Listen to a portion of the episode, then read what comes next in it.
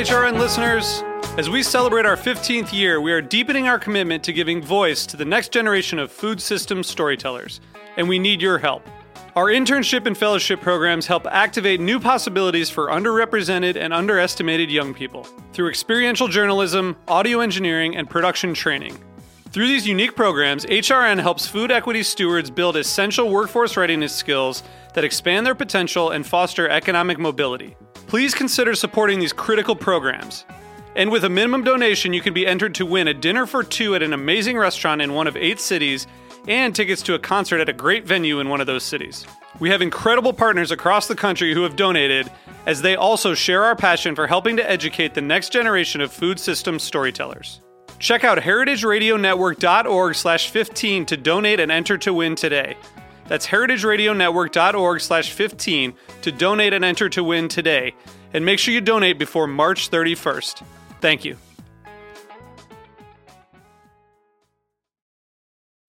Today's program was brought to you by Roth Cheese, a pioneer in the U.S. specialty cheese movement. For more information, visit rothcheese.com. You're listening to Heritage Radio Network. We're a member supported podcast network broadcasting over 35 weekly shows live from Bushwick, Brooklyn. This year, we're celebrating 10 years of food radio. For the past decade, we've been taking you behind the scenes of farms, restaurants, breweries, school cafeterias, and more. It's been 10 years, and we're just getting started. Find us at heritageradionetwork.org.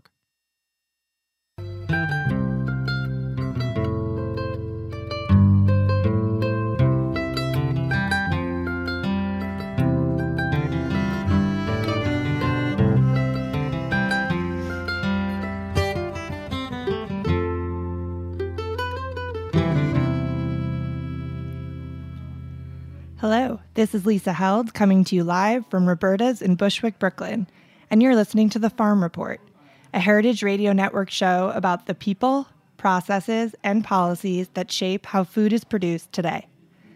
So today I'm here with Peter Stein, an oyster farmer and owner of Peeko Oysters on Long Island. Peter, thanks for coming in. Happy to be here. Um, I was walking here um, just now, and it is like so beautiful out, and the sun is shining. And I was thinking, man, I wish we were at the oyster farm, like out on the water. Yeah. right? These these days are are rare in March, I think. Um, yeah, it just it felt like, oh man, if we were like out and you were showing me how the way. I was I was on the farm yesterday and uh, in the sunshine and you know to be able to kind of take some layers off in this time of year is very nice because four weeks ago it was bitter cold and I was just you know barely getting by without my fingers numbing. Right.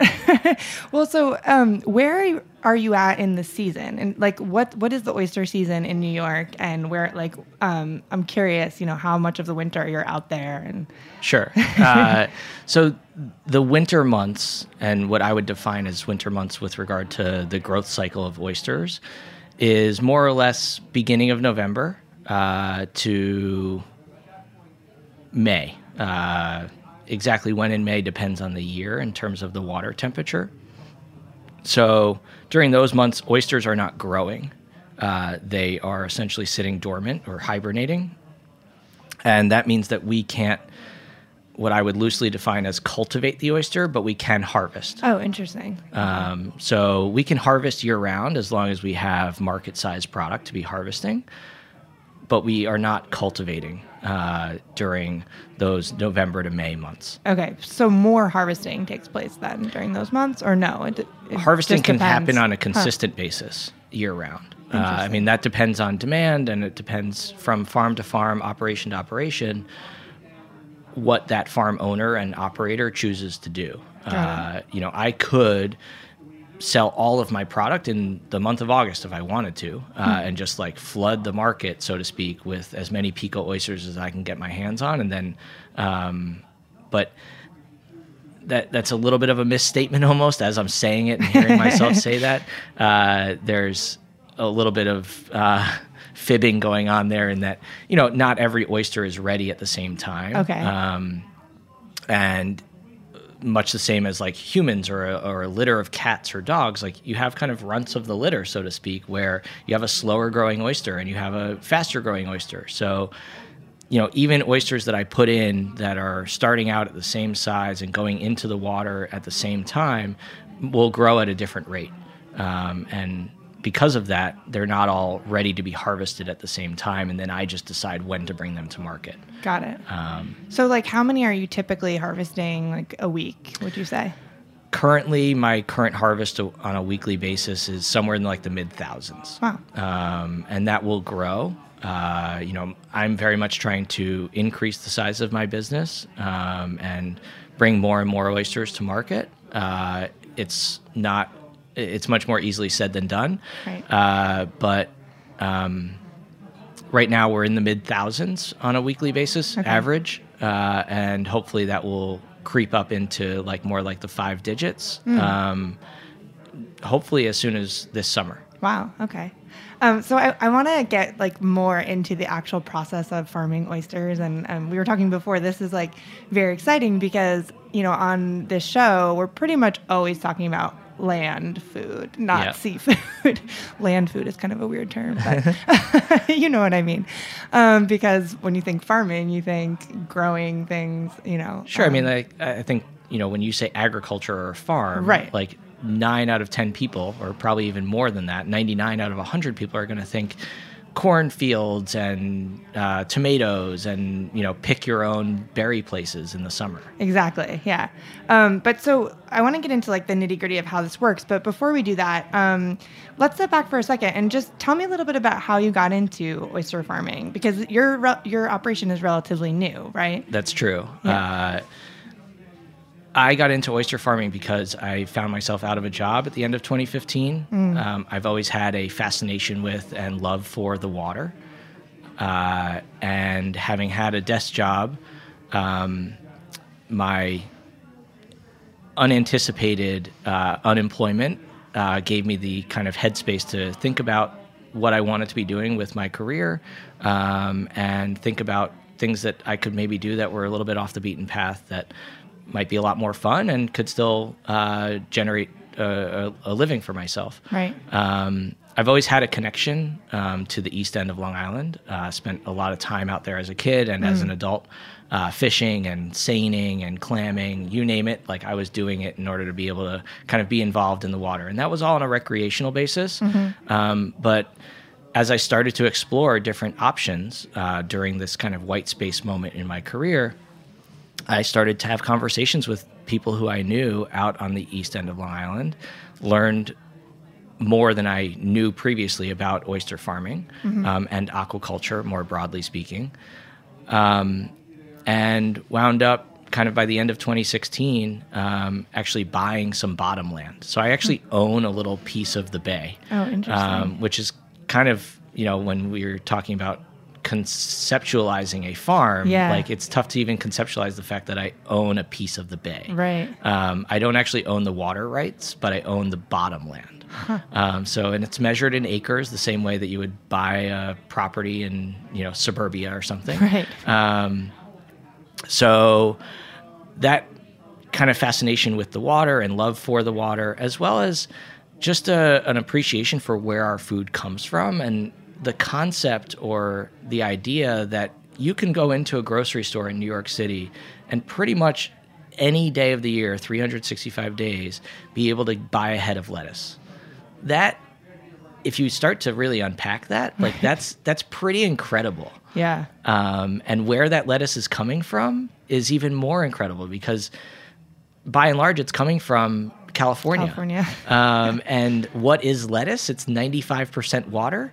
And what's happening in California? A decade plus long drought. Right. So, in a weird way, California is exporting water in the form of lettuce. Yeah. Um, so these kinds of uh, concepts and thoughts and things that I was reading uh, in late 2015, early 2016 led me to think about our food system. Uh, I'm no food system expert, but uh, aquaculture is an incredibly sustainable source of healthy, good food. Yeah. Uh, and in the meantime, doing a benefit for the for the environment and the water and estuaries that I grew up fishing in and, and loving. Right. Um, so that kind of was served as as motivation for it. Um, and then as I started to, um, you know, dig deeper into or or dive into, as the as the pun may uh, be more apt. Um, I started to really fall in love with with oyster farming and and aquaculture as well. Uh, and I mean, some people call it like regenerative ocean farming. Um, which is a, kind of a concept that you know uh, maybe we can unpack Yeah, a little bit I definitely further. wanna talk about that. um, but it, it's what we are doing uh, as a as a mariculturist or an aquaculturist, oyster farmer. Um, and I speak on hopefully on behalf of all the other oyster farmers out there is, Mm-hmm. is really providing a huge net benefit for the bay Mm. um, and and for the fish that live there and and uh, the health of those waters. Right. Yeah. So let's come back to that. But so let's talk a little bit about what it looks like, like the operation. Yeah. Um, so people can kind of visualize it if, if they've never seen an oyster farm or um, you mentioned this idea of sort of owning this section of the bay. Mm-hmm. Um, so what's in it? Like what, what's the equipment? Um, kind of give us a visual. Sure. Um, so every farm is going to be a little bit different, Mm-hmm. um, and there are. I'm having a difficult time thinking about where to start in terms of trying to describe all of this. Um, Explain oyster farming in yeah. its entirety. in three sentences. uh, so every farm is going to be a little bit different Mm-hmm. um, in terms of the operation and the equipment that they're using, um, and some of that. Some of those differences have to do with the different tides uh, Okay. or the different zone in which they're farming. So I'm in what's called a subtidal zone. So basically, my oysters are 24 7 submerged. Mm. Whereas, like, if you go up to the Cape, for example, uh, where at low tide there's all of a sudden like two miles worth of beach that wasn't there at high tide. There are a lot of farms in what's that would be described as an intertidal zone. Okay. Um, so I need to get on a boat in order to access my farm. Whereas, like a lot of other farms in intertidal zones, uh, you you walk into the mud, into the water. Um, now, what's really I think kind of cool and almost mysterious about my farm is that you could literally boat on a recreational boat, towing a water skier. You could be going through my farm and not really even know that it's there, except for a few buoys on the surface of the water that you're going to see Because it's all underneath. it's, just- all yeah. underwater Hmm. um, and it could be eight feet deep it could be 18 feet deep um, And that's cool because then you're not really disrupting like that area, f- like you said, for people who are just out in the bay. yeah right? there's Like, there's uh, there are we we face a number of what we call NIMBY issues not in my backyard uh, in oyster farming but um, you know obviously I'm I'm a little bit biased here I didn't know there was a term for that. yeah. Huh, yeah wow, it comes up okay. more in, in agriculture than you may think Right. um, so there's there's a little bit more NIMBY issues than than we'd like, but from my perspective, oyster farming is not really causing all that much of a disruption to recreational boating. Right. Um, so to give you a sense as to the equipment that I'm using, Yeah. and you know, so you're out in the middle of the bay, uh, and all you would see if you didn't know it was there, all you really see are are basically like lobster trap buoys um, that people use for decoration and stuff. Those types of buoys are sitting there on the surface, and what's below them are these big cages. And I use a little bit of different equipment than some other oyster farmers, which Okay. is why I say that each farm is different. Um, my equipment is kind of like um, oyster farming Lincoln logs in that I'm using these big trays that have a three foot square footprint and they're about four inches high. And those trays are made out of wire mesh.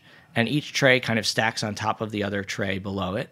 Um, and I have a stack of these trays that are then bridled together with some chain and uh, a metal base um, to make sure that they stay together Okay. um, and and and then I haul that up from the bottom, and depending on the size of the oyster in that cage, which we're tracking with our own records. Okay. So I, I have a pretty good sense when I pull up and I pull the I pull cage number one, I know pretty close what size oyster I'm going to have in that hmm. cage.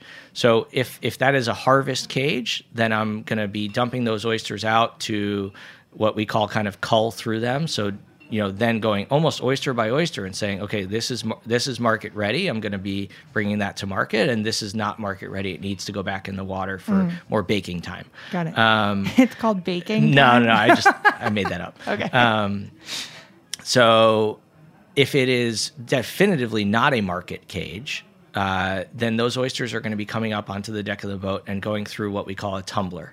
Um, a tumbler is a machine that uh, is elongated bingo wheel, Okay. um, or like a front-loading uh, clothes washer, washing machine. Um, it's a long, almost 10 foot long cylinder on its side at a slight angle so that uh, gravity, as the wheel turns, um, gravity will help move the oysters through that wheel. And the wheel has different sections of different sized mesh.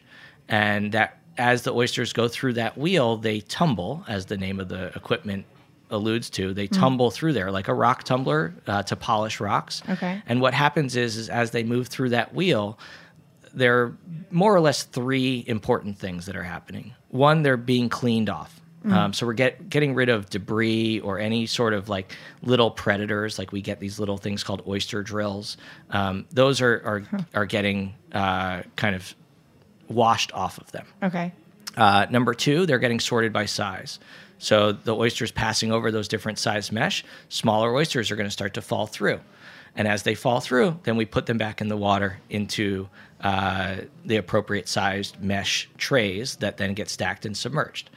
Uh, and then the third thing that is almost a little counterintuitive is they're actually, the oysters are kind of like getting damaged. The growth edge, the rounded edge of the oyster is actually getting chipped. And I analogize it to pruning a plant, right? When you prune a plant, the plant grows back more robust, hardier.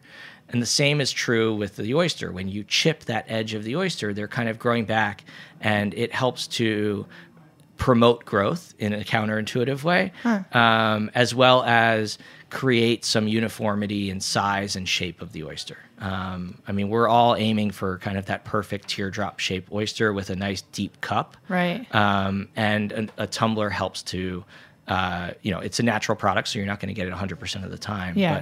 But a tumbler aims to help the farmer produce those oysters that way. Interesting. So that you, you sort of like chip off that edge and then it goes back in and it it, It has to go back Yeah. in. Yeah. Even if it's even if it's market size, I can't take that oyster and bring it to market because you're you're chipping it enough that it might be a very small chip or a small hole in that shell, but you you are kind of in many cases exposing the meat of the oyster to the outside. Um, so it has to go back in, and the oyster then heals. It essentially, I mean, I'm I'm giving it a, a raspberry, right? I mean, imagine like injuring yourself and needing a, a week Yeah. or two to heal. Um, so the oyster has to go back in the water and, and heal and repair itself, and it and in so doing, it's kind of growing back stronger. right. Um, like the shell is going to help. It's going to help the shell to be a little bit harder, and that cup to be a little bit deeper, and uh, the the oyster improves. the The quality of the oyster should improve. Right. Well, and there's so much variation in oysters. Is so are you growing more than one kind or I guess that's one question. and the next question is like how does the way that you farm them affect the the taste of an oyster, the shape, that you know they, they vary so much. Is that always just a different species of oyster, or does the, your meth do your methods affect the actual? So it, it's a far more complicated question than I think you maybe were anticipating. Um, the there are only five species of oysters that are cultivated and consumed by humans across the globe. Interesting. Uh, by and large, there is one species of oyster on the East Coast. what is going to impact the quality of the oyster, the shape, the size, the taste is number one, the primary factor in that is what we call merroir, right? So you hmm. may be familiar with the term terroir Right. in wine, right? Where a Pinot Noir grape grown in Burgundy and a Pinot Noir grape grown in uh, Chile and one in grown in South Africa and one grown in, in California. Same grape, it's going to taste a bit different because of the terroir of the environment in which it was grown. The same is true with an oyster. Same species, same genus and species, but grown in Florida versus grown in New York versus grown in Maine, it's going to have quite a different different flavor profile. And it doesn't even have to be that diverse of a regionally speaking, geographically speaking. Like even different parts of the bay, because of the different uh, food sources and, and inlets and underwater rivers Right. and all that sort of stuff impacts even within a bay, even within Peconic Bay. yeah. You can have pretty different gradations of, of flavor profiles. Um, then we get into kind of quality size of the oyster, and that's going to be more uh, determined by the grower themselves, right? So I mentioned um, the type of equipment that I use is a little bit different than a lot of the equipment that it's that's used by other oyster farmers out there. I'm not the only guy out there using this type of equipment, but I'd say it's it's less frequent that you'd come across somebody using my type of equipment versus other types. I think it grows a little bit better of an oyster, um, but obviously I'm biased. um, so you know, uh, but you are going to see different growers bringing different size oysters to market. Um, I, I definitely uh, try to skew a little bit larger, um, but you know. I- Just that- because like de- you think that there's demand for larger ones, or um, you know, I, I think that there's a certain perceived value in a little bit of a larger oyster. Um, whether I'm right on that or not, I I don't know. Uh, but I think you know if I'm buying oysters and I get a dozen oysters and I pay. I mean, in some places in New York City, you could pay forty-eight dollars for a dozen oysters. Yeah. Like, and I get this puny little like two-inch oyster on my plate. I feel shortchanged. Yeah. Right.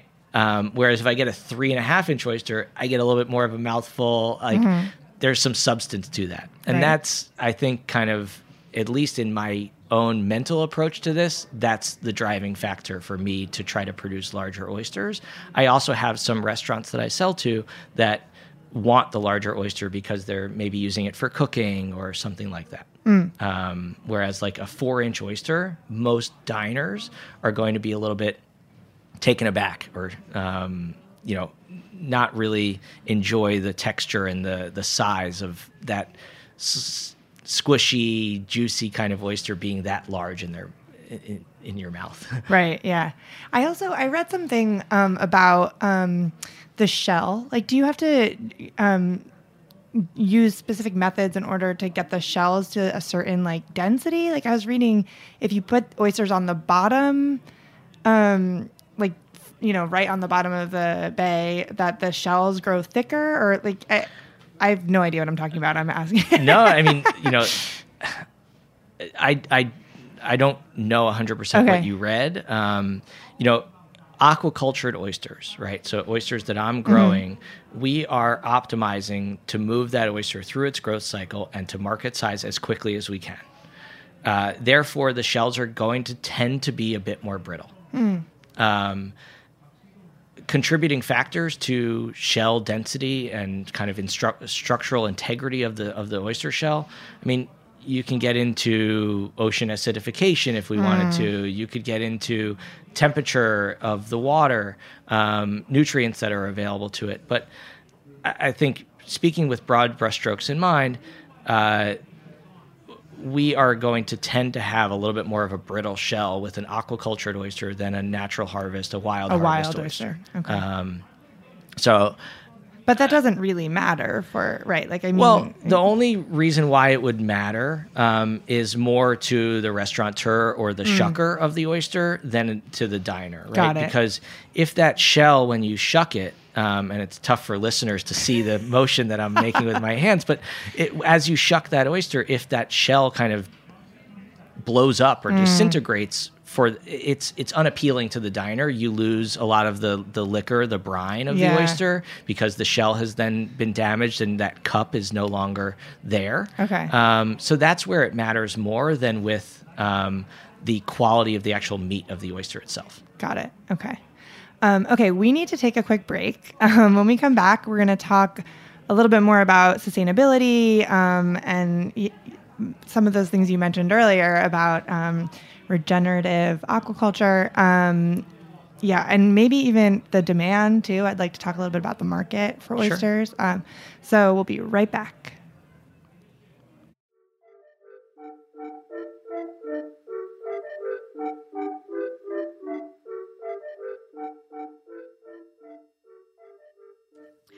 Today's program was brought to you by Roth Cheese, a pioneer in the U.S. specialty cheese movement.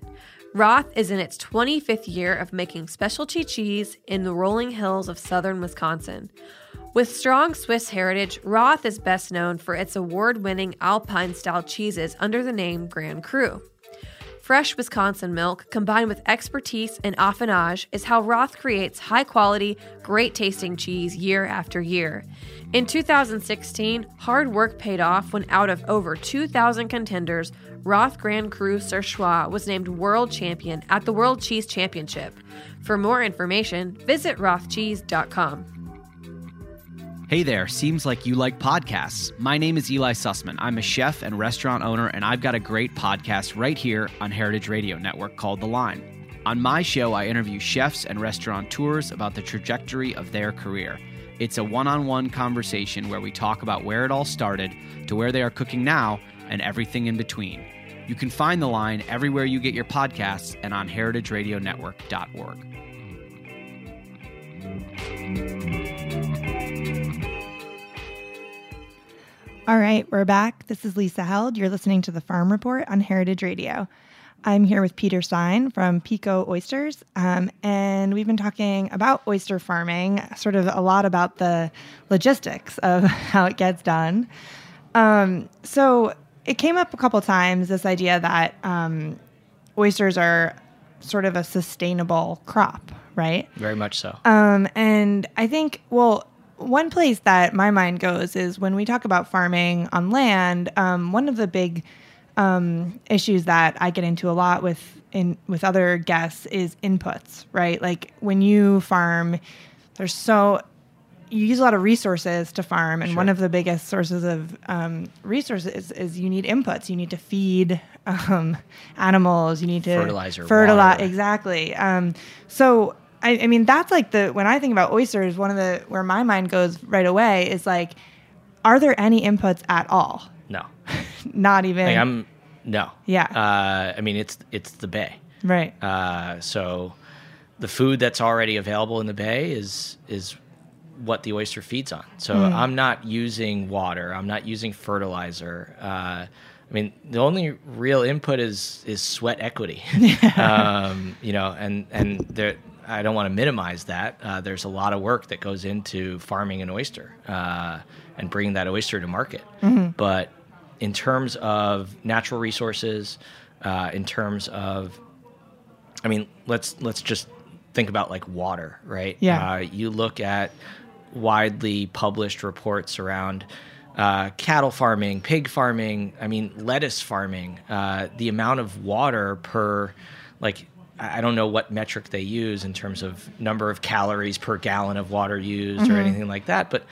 I mean, the numbers are off the charts. Like, I think it's like 2,000 gallons of water per pound of beef. Yeah. I mean, I'm probably wrong on that, so don't quote me on it. But like, I mean, it's a, it's astounding. It's yeah, it's Um, for sure. and there's zero input into oyster farming. Yeah, and I mean it's it's an interesting comparison because oysters are a, a source of protein. I mean, you know, they're they're small, but they're, they're Mm-hmm. yeah, very you got to nutritious. eat a lot of them. Yeah, uh, but they are nutritious. they're nutrient dense. Yes. Um, yeah.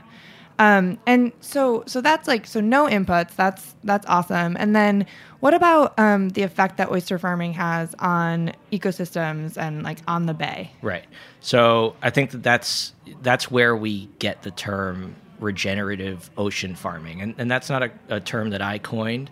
Um, I've actually never heard it used. Um, so I'm definitely trying to evangelize on um, but uh, you know two friends of mine um, who are far smarter than i am in this world uh, of, of commercial fishing and aquaculture um, who are certainly people who you might want to have on, on this podcast or, or other colleagues of yours um, are, uh, are Bren, Bren Smith at, at Greenwave, um, and then also a guy named Sean Barrett who runs a company called Dock to Dish. oh yeah, Dock to Dish is awesome. Um, so they're fantastic. Um, have a lot of respect for those guys, and they uh, have really. I I think it was more or less Bren who who coined the term regenerative ocean farming, right? Because even though I'm not technically in the ocean, there's you know this is a fluid system, and you know little fish grow up to be bigger fish, and then they're eaten by yet bigger fish, and um, so. Uh, the idea is that you know we we digressed for a second, but the the question was around what sort of benefit are we providing for the local estuary and then the perhaps the broader system as a whole. Right. Um, so oysters are filter feeders. Uh, a market size oyster, um, about three inches in, in the longest dimension of the oyster, is filtering somewhere in the range of 40 to 50 gallons of water a day. Um, so imagine millions of those being in the water. How many how many gallons of water are being filtered every minute, every hour, every day? Um, and they're filtering things out of the water that are potentially harmful to other plant life, other animals in the water. Um, and they're actually so you know, as somebody who might consume an oyster, you might say, "Oh, well, I don't want to be eating." That. I was just going to ask you that. um, it- it's a question I've received before. Yeah. Uh, so it's it's fascinating that an oyster, which is relatively speaking a very simple organism, actually metabolizes those harmful things, um, for lack of a scientific word to be using. right. They metabolize those harmful things into nutritious and for many people delicious uh, tasting product. Um, and it's it's fascinating. I mean, I am not a marine biologist, so I don't really know enough about the biology of the oyster to kind of explain it from a very professional and scientific background. But I can tell you that um, oysters are very simple organisms that are sucking in water and excreting water constantly, and anything that they get into their bodies uh, that are potentially harmful to them, they actually spit out, um, and and therefore, like you're not going to get anything harmful to you in the oyster that the oyster has ingested. Now, there are ways in which an oyster could be potentially healthful. Uh, t- harmful to your health. Okay. Uh, but that has more to do with flaws in processing and not keeping an oyster refrigerated or something like that. Right. Um, and that's where an oyster is more likely to be harmful to your health than with regard to the um, minerals or um, food that they're sucking into their bodies and then metabolizing. So Right. uh, their metabolism process is is essentially uh, incubating you against any sort of harm to your health. Um, furthermore, the equipment that I use and that oyster farmers use, generally speaking, actually provides somewhat of a artificial reef system for juvenile fish. So the equipment that I'm using in the water provides sanctuary to these little fish to hide in, so that they're not uh, as vulnerable to uh, predators as they would be otherwise. So when I haul those cages out of the water, that process that I described earlier, we are constantly kicking little baby fish overboard. um, and I mean, we see probably tens of different species of, of fish and crabs and eels and et cetera in, in our cages all the time. Um, and But is that is that an issue that they're caught in the cages or no? They just swim. In, no, no, I mean just they're they're free to swim in and out. Got I it. mean they're coming up, and uh, so it's, it's not really an issue. I mean we're not. Uh, you're just letting them go. You're yeah, we're we're letting them go. We're uh, you know much the same as if you raised a reef up off the Right. bottom of the ocean floor, you'd have fish coming up with that reef. Mm. Uh, you know, thankfully we're not doing that to reefs. We're destroying them in other ways, but. Um, you know this this equipment serves as kind of an artificial reef and the the fish aren't getting caught so to speak like uh, you know or or killing them. Uh, we are catching them inadvertently by hoisting this equipment out of the water. We kick the little baby fish over um, and they're free to swim back and, and find another cage to, to hide in and, and swim about in. Right. That's really interesting because I think a lot of um, I don't know a lot about the Peconic, um, but I know a lot of places where oysters are cultivated um, are bodies of water that have been overfished and where there's efforts to bring back the ecosystem, like the Chesapeake Bay, for instance. So Sure. like somewhere um, like that, where if there's oyster farms are being set up where you really are trying to get those like like different species of fish back, like that could potentially help hundred with percent. that. Yeah. hundred percent. Yeah. Uh, I mean, and you don't even have to go as far afield as the Chesapeake. Not that that's that far, but right here in New York City. Uh, Mm. Yeah. I mean, you have um, an organization like Billion Oyster Project that is Mm. putting in reefs. I think they have 22 sites around New York City. Yeah. Um, and if you look at you know water quality uh, data that they've collected over the years, I think Billion Oyster Project has been around for something like 15 years at this point. Mm-hmm. Um, and you look at the water quality data, it's it those oyster reefs are helping to improve water quality in those areas. Yeah. Uh, not to mention the fact that these reefs are serving as sanctuary for the little baby fish. Um, so, I mean, we're talking about a, in terms of uh oysters, I think, provide a very much an outsized contribution to our food system as a whole. Um, I mean, you know, I think oftentimes um, there's a, a policy guru and um, author who I really like. His name is Carl Safina. Um, and he talks about the idea that um, our mental grasp of the physical world usually ends at the waterline. Um, but the interrelationship or just straight relationship between land and sea is very real. Um, and oysters are not only helping out the estuaries, but they're helping out the land too, because what goes into the water comes back out in the form of rain and, and air quality as well. Right. Um, so, a, a really simple organism. Um, oysters are providing a hugely outsized contribution to the health of our environment and the health of our food system. Right.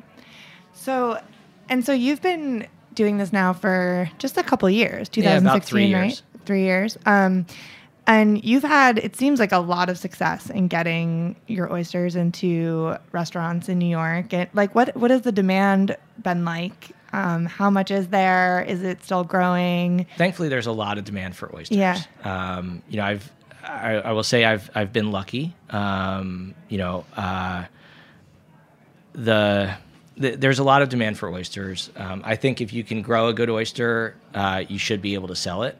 Um, whether that be what I do, where I sell directly to restaurants, or through a wholesaler or a distributor. Do you only sell to restaurants? I only primarily I would say like 90 plus percent, 95 plus percent of my business is selling directly to restaurants. okay. Um, and you know, I have my own kind of thinking and philosophy on that, as opposed to going through distributors. I've been approached by distributors.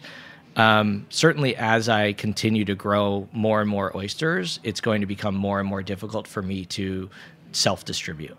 Um, so these are challenges and, and kind of good problems to have, so to speak. But uh, you know, those are those are some of the things and obstacles or, or challenges that I'm going to be facing um, in the next year or two.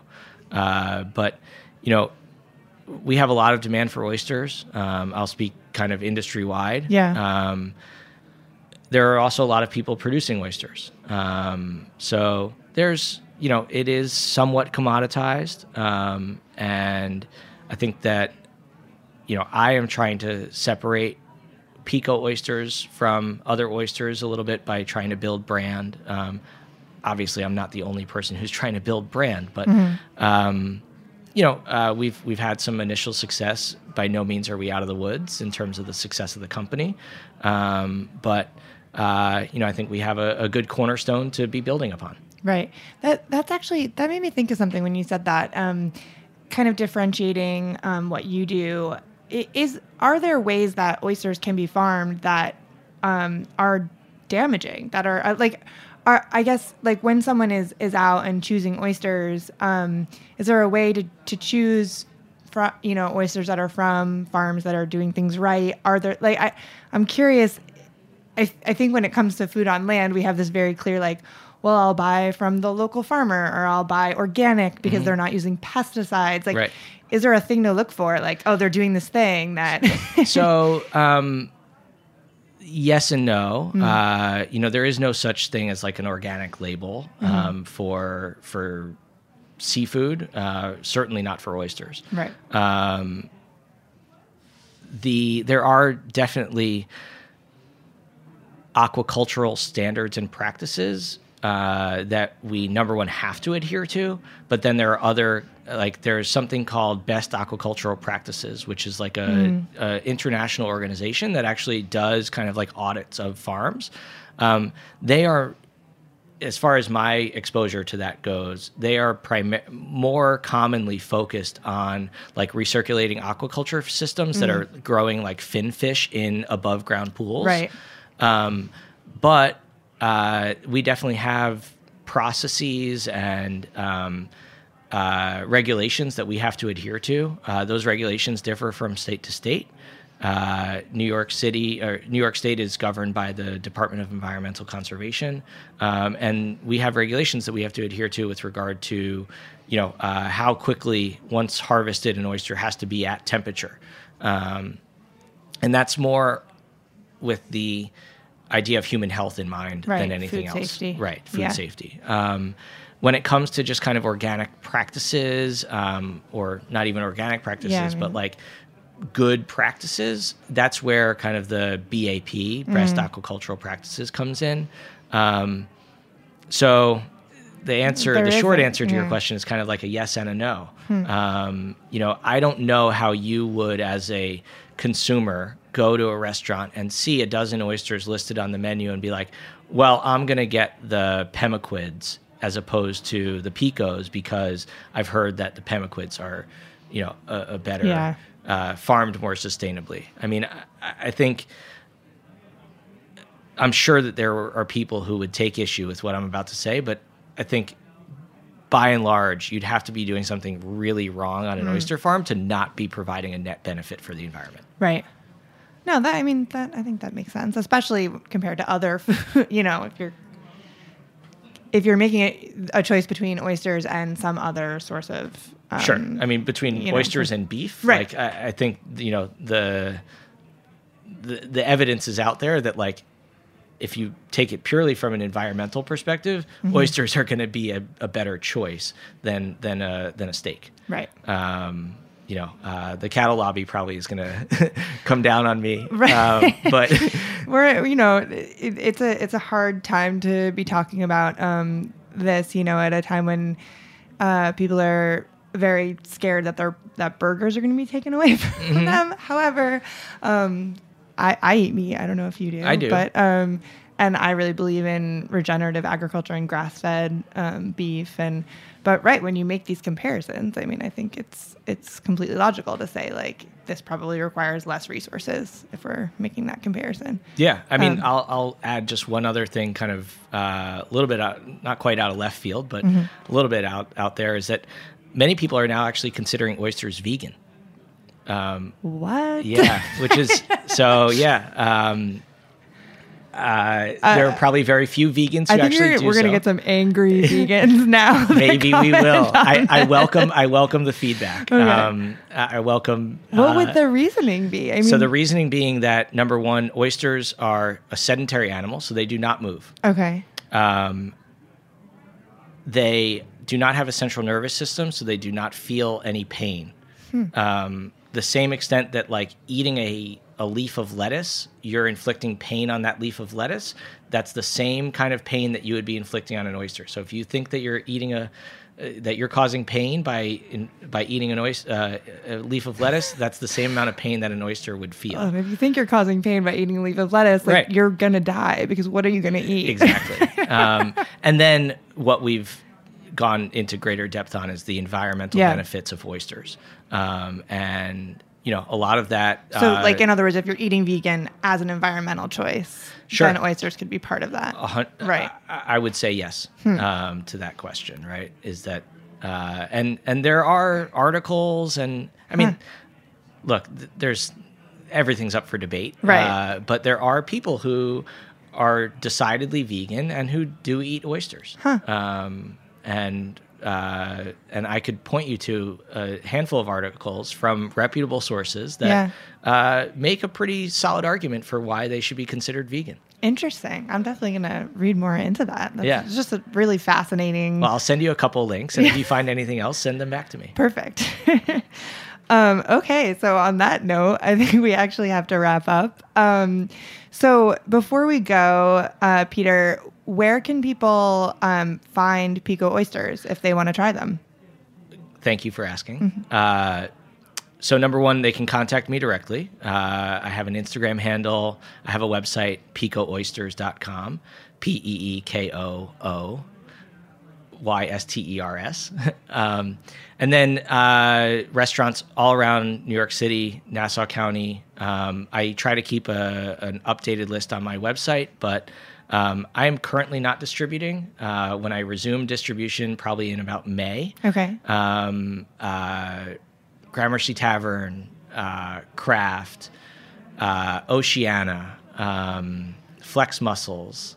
Uh, the the list goes on. I mean, uh, for me to rattle off all the restaurants that I distribute to um, is going to be a little bit difficult. But those are some of the ones that come to front of mind. Mm. Um, and I usually try to keep an updated list on my website. Perfect. Well, thank you so much for being here. I really appreciate it. I'm enjoying it. Thank you. Thank you all so much for listening to the Farm Report on Heritage Radio Network. If you enjoyed the conversation, please subscribe to the podcast, rate it, and share it. I'll see you next Wednesday.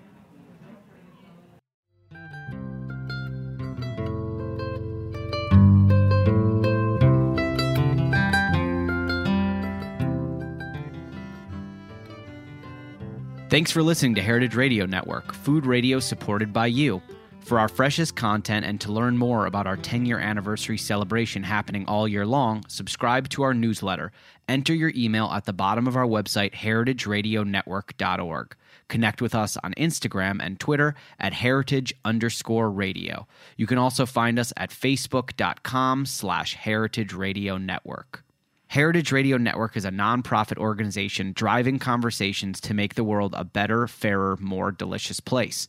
And we couldn't do it without support from listeners just like you. Want to be a part of the food world's most innovative community? Subscribe to the shows you like, tell your friends, and please join the HRN family by becoming a member. Just click on the beating heart at the top right of our homepage. Thanks for listening.